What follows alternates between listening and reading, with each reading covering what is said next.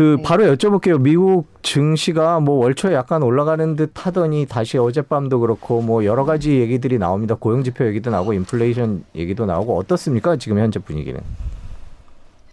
네, 10월에 그 10월 초에 급, 급락을 좀 했다가 그 음. 월 초에 이 연방정부 비상한 문제가 좀 해결되면서 반등을 했었는데 그 후로 좀 지금 계속 시들시들한 상황이에요. 사실 10월이 좀 증시에 겁나는 소문도 여러 가지 돌고 좀 혼란스러울 때라는 얘기를 많이 하는데 정말 올해도 그냥 안 지나 가는 것 같습니다. 지금 나오는 경제 지표들을 보면 오늘 뭐 교수님이랑 퍼펙트 스톰 우려 얘기도 하신다고 하던데 네. 좀 긍정적인 사인이 사인만으로 해석될 수 있는 경제 지표는 별로 없고 네. 한 방향으로 해석하기 어려운 지표들. 그러니까 분위기가 좀 안개 속이에요. 음. 그러니까 지금 오늘 미국은 뭐 연방 공휴일이었어요, 사실. 그래서 채권 시장은 쉬었지만 이제 주식 시장은 열렸는데 뭐 3대 지수 오늘 모두 뭐 1% 안쪽이긴 음. 하지만 다 하락으로 마감을 했고요. 근데 최근 지표들을 보면 이제 대표적으로 좀 연준이 경기 회복 수준을 가늠하고 돈 푸는 규모를 조정하려고 할 때 제일 중요하게 보는 지표 중에 하나인 고용. 이게 네. 주말 사이에 9월 상황이 나왔습니다. 근데 일단 제목만 봤을 때는 이게 뭐야? 막 이런 수준이었어요, 거의. 음. 왜냐면 신규 취업자 숫자가 19만 명 좀 넘게 늘어난 걸로 나왔는데 대체적인 시장 예상보다 너무 적었습니다. 예상했던 음. 거에 3분의 1 수준이었어요. 그런데 세부 항목을 보면 헷갈리기 시작하는 거예요. 긍정적인 것도 있어요. 일단 전체 취업자 숫자가 작은 거는 공공부문의 취업자가 줄어들어서 그렇지 좀 핵심인 민간 일자리는 꽤 증가했다. 네. 이거는 시장이 좀 안심을 하는 쪽의 신호였습니다. 그런데 임금이 오르는 속도가 여전히 빠릅니다. 8월보다도 더 빨라졌어요. 음. 근데 사람들이 돈을 많이 받는다. 임금이 월급이 오른다는 거는 좋은 면만 있을 것 같지만 이것도 너무 급격한 변화는 독이 될 수 있잖아요. 그러니까 임금이 너무 급격히 오르면 곧 사람들이 돈을 더 받게 된 거 이상으로 물가가 오르기 쉬운데 네. 최근에 임금 상승세가 그 정도였다는 우려가 있는 상황에서 이게 9월에도 그대로 이어진 겁니다. 음. 음. 이게 제가 선배가 저번에 얘기하는 게 기억이 난데 그때는 이제 고용 지표가 좋지 않은 이유가 구직난이 아니라 구인난 때문이다라고 말씀하셨거든요. 지금 상황은 어떤지 자세히 설명 좀 해주세요. 네, 구인난임에도 불구하고 일자리가 늘어나지 않는다. 그게 참 음. 문제다라고 이제 정확히는 그렇게 좀 말씀드렸었는데. 네. 근데 지금 사실 지금도 별로 크게 많이 달라지지 않았어요. 음. 이렇게 임금이 잘 오르고 구인 분위기가 달아오른 걸 생각하면 제가 조금 전에 민간 일자리가 그래도 견조하게 느는 모습을 보였다고 말씀드렸지만 사람들이 취업 시장에 복귀하는 속도가 여전히 조금 찜찜하다 그런 시각도 꽤 있습니다. 음. 이거는 제가 지난주에 라스베가스 갔다가 너무 눈에 띄어서 찍었는데요. 이런 종류의 간판은 원래 이게 좀 이 위에가 살짝 잘렸는데 이게 호텔 간판 밑에 있어요. 네. 보통 이런 식의 간판은 이제 쇼나 카지노 같은 거 선전할 때 많이 쓰잖아요. 근데 여기다가 구인 광고를 정말 대문짝만하게 낸 거예요. 음. 근데 하우스키핑이나 포터 같은 서비스직에 취업만 하면 일단 120만 원 취업 보너스부터 주고 시작할 테니까 제발 음. 와달라. 그러니까 사람들이 일자리로 돌아오고는 있긴 한데 여전히 너무 모자란다는 거죠. 음. 그리고 다른 사진도 또 하나 더 보시면서 얘기를 좀 더 계속 해보면요. 네. 여기는 소도시였는데요. 이것도 네. 제가 지난주에 찍은 거예요. 커피 전문점에서 하도 줄이 안 줄어들어서 무슨 일이 있나 했거든요, 정말. 근데 계산대까지 도달해서 보니까 요새 안 그래도 불만을 표시한 사람이 너무 많았나 봐요. 서비스가 예. 느리다고. 안내문이 있기를 인내심에 미리 감사를 드린다. 직원이 음. 모자라고 신입이 네. 많아서 그렇다. 오늘 우리 직원들이 출근한 거를 우리가 감사하게 해달라. 이런 내용이에요. 그러니까 네. 손님 여러분이 불평을 하시면 직원들이 또 그만둘 수도 있으니까 불만 음. 금지 이렇게 써놓은 거예요. 네. 이런 분위기가 정말 지배적이에요. 여기만 그런 게 아니라. 근데 음. 이유로는 참 여러 가지를 얘기하는데요. 이제 9월부터는 계약을 했는데도 아직 원격 수업을 하는 데가 많아서 나이들을 돌봐야 하는 근로자들이 일터로 복귀하기가 어렵다. 이런 얘기도 음. 있고요. 이제 정부가 주는 특별 코로나 실업급여는 중단됐지만 그동안 워낙 풀린 돈이 많기 때문에 그런 것도 영향이 없지 않을 거고 이제 그런 영향이 있는 상태에서 그래서 아직은 허리띠를 졸라매면 버틸 여력이 있다 보니까 음. 기왕 일을 못하고 있었던 거 더 좋은 자리를 구하자 이런 분위기도 있습니다. 그리고 또 하나 이렇게 구인난이 달아오른 게 벌써 몇 달째 추세적이거든요. 네. 근데 그러다 보니까 어, 아까 그 호텔에 취직하면 취업 보너스가 1000달러였는데 기다려 보면 1200달러 주는 데도 있지 않을까? 이런 식의 심리도 분명히 있다는 거예요. 자, 아무튼 이런 분위기는 결국 다시 인플레 우려로 이어지게 되는 거죠. 그러니까 이게 정말 일시적일 수 있는 걸까? 언제까지일까? 좀 어느 정도의 상황 수준으로 계속 이어지게 될까? 이런 걱정으로 결국 다 모이는 모습을 보입니다. 음.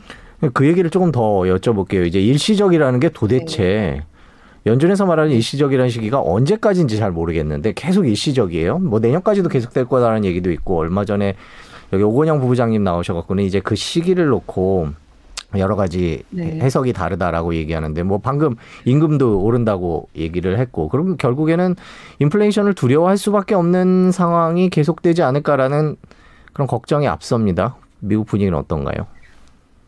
네. 파월 의장이 9월 말에 약간 말하는 톤이 조금 달라졌죠. 일시적 인플레 표현만 하다가 내년까지는 인플레라고 얘기를 했습니다. 그러니까 물론 내년 초에는 인플레가 일부 이제 안정될 거라고 하면서 그렇게 얘기하긴 했지만 어쨌든 표현이 조금 달라진 거예요. 그러니까 인플레가 구조적으로 고착될 수준까지는 아니라고 연준은 여전히 말하고 있지만 내년까지는 이어진다는 얘기잖아요. 일시적보다는 조금 긴 느낌이죠. 그러니까 결국 시장에서 지금 다들 예상하고 있는 대로 다음 달 11월에 연준이 그 테이퍼링 계획을 발표할 거다. 미국 중앙은행이 돈을 음. 풀고 있는 규모를 실제로 줄이기 시작한다. 그런데 미국 안에서는 지금 방금 손승욱 아, 모더레이터 말씀하신 대로 좀 의견이 분분해요. 최소한 지금까지는 매달 분명히 2%를 두 배 이상씩 넘는 인플레가 이어지고 있는데 음. 여기서 요새 사람들 만나면 진짜 다 물가 얘기부터예요. 아니 뭐가 이렇게 다 비싸? 정말 생활비가 너무 무섭게 늘어나는 게 진짜 피부로 느껴지거든요. 그러면서 많이들 한 얘기가 뉴스에서는 관리들은 이제야 인플레 얘기를 좀 진지하게 하기 시작하는데 사실 올해 내내 심상치 않았어. 사실 이런 얘기를 되게 많이 하는데요. 이게 단지 비싸질 뿐만 아니라 공급에 차질이 있다는 거를 생활에서 피부로 계속 느끼거든요. 제가 사진 하나만 더 제가 찍은 네, 사진 하나만 보여주세요. 좀더 보여드리면요. 이것도 제가 며칠 전에 슈퍼에 갔다가 참 촬영. 지금의 미국을 상징적으로 예. 보여준다는 느낌이 들어 정말 찍었는데요. 코로나 이전에 뉴욕 시내에 할인마트도 아닌 그냥 슈퍼의 매대가 이렇게 텅텅 그냥 듬성듬성 보기 흉하게 비어 있다? 저 정말 전에도 뉴욕 여러 번 왔었지만 이런 모습을 본 적이 없거든요. 네. 근데 요새 어딜 가나 이렇습니다. 근데 뉴욕에서 두부 인기 많은데요. 이렇게 무슨 이렇게 냉장고 같은 데 가면 두부 한 사람이 다섯 팩 이상 사지 마세요. 막 이런 거 이제 보는 음. 게 되게 익숙해요. 예, 뭐 음. 개수를 제한하고 이런 게 되게 익숙해요. 그러니까 물론 미국이 물자가 부족해서 못 살겠다 뭐 이런 정도는 아니지만 제가 어떻게 세- 생각한 물건이 있고 그거를 찾으러 가면 딱 없을 때가 많아요. 그리고 이 가게나 저 가게나 점원들의 한의가 똑같아요. 안 들어와. 물류가 음. 어렵대. 내가 물어봐 줄 수는 있어. 그러면서 또 웃으면서 한마디 덧붙여요. 사람들이 그렇게 사가. 그 얘기를 해요. 그러니까 굉장히 시중에 돈은 많이 풀려 있다는 건데 자기들도 물건이 들어와서 계속 팔면 돈을 많이 버니까 좋겠지만 그러니까 공급이 잘 되고 있지 않다는 거예요. 그러니까 지금 뭐, 뭐 아시아에서 들어오는 물건들 같은 경우에 그 물류 기간은 뭐 두 배로 늘고 비용은 네 배로 늘었다 이런 뉴스들 뭐 한국에서도 나오고 있는 것 같던데 정말 생활 속에서 어 이런 사람이 공급이 뭐 물류가 여러 가지 꼬인 문제들이 있어서 내가 원하는 물건을 내가 제때에 좀 가질 수가 없다. 돈이 있어도 약간 이런 것들까지 좀 피부로 느껴지고 있는 상황이기는 합니다. 네. 마지막 질문을 드려보겠습니다. 어, 에너지 비용이 계속 오르고 있다. 기름값 오르는 거 여기 한국에서도 굉장히 체감이 많이 되거든요. 주유할 때마다. 네. 네, 지금 네. 귀- 어, 달러도 더 귀해지고 있다 이런 얘기도 나오는데요. 지금 현재 분위기는 어떨까요? 어, 미국에서도 사실 기름값 많이 오르기는 했는데, 그래도 지금 뭐 유럽에서의 그런 에너지 난이나 중국에서의 네. 전력 난이나 사실 미국은 거기에 비할 바는 아니고, 미국의 기관들 같은 경우는 에너지 비용이 어느 정도 오른다 하더라도, 미국은 좀 감수할 수 있다, 구조적으로. 음. 사실 이런 얘기까지 좀 하고 있는 상황이에요. 근데 좀 제가 요새 미국 경제를 보면서 제일 많이 드는 생각은 아니 미국은 그렇다 치고 그러면 다른 나라들은 어떻게 하라는 거지? 정말 그런 생각이 많이 들긴 하거든요. 네. 그러니까 지금 이 에너지 비용 문제에 대해서도 굉장히 의견이 엇갈리는데 좀 음. 일시적이라고 하는 곳들에서는 뭐 푸틴이 천연가스 풀기로 한 것처럼 결국은 이 정도의 가격이 계속 유지되면 결국 유가는 떨어뜨릴 그러니까 이 정도 가격이 유지되면 공급자들이 결국 공급을 늘릴 수밖에 없을 것이다 라고 얘기를 하는데 또 한편으로는 이거는 뭐 구조적인 문제도 있잖아요. 에너지 문제 굉장히 손중 선배가 잘 아시는 걸로 알고 있는데 지금 이게 청정 에너지로 가고 있는 이 과도기에서 석유 뭐 공급을 석유 개발을 음. 줄이려고 막 하다가 지금 가격이 이 정도라고 해서 늘려 늘려라고 하는데 석유 시추는 오늘 했다가 내일 뭐 덮었다가 모레 다시 열 수 있는 그런 종류의 것이 아니죠. 어차피 이 가격이 좀 떨어지고 나면 다시 개발을 제한 받을 텐데 누가 지금 시원하게 공급을 하려고 하겠느냐. 결국은 에너지 가격도 생각보다 계절적 문제 이상으로 길어질 것이다. 사실 이런 우려도 나오고 있기는 합니다.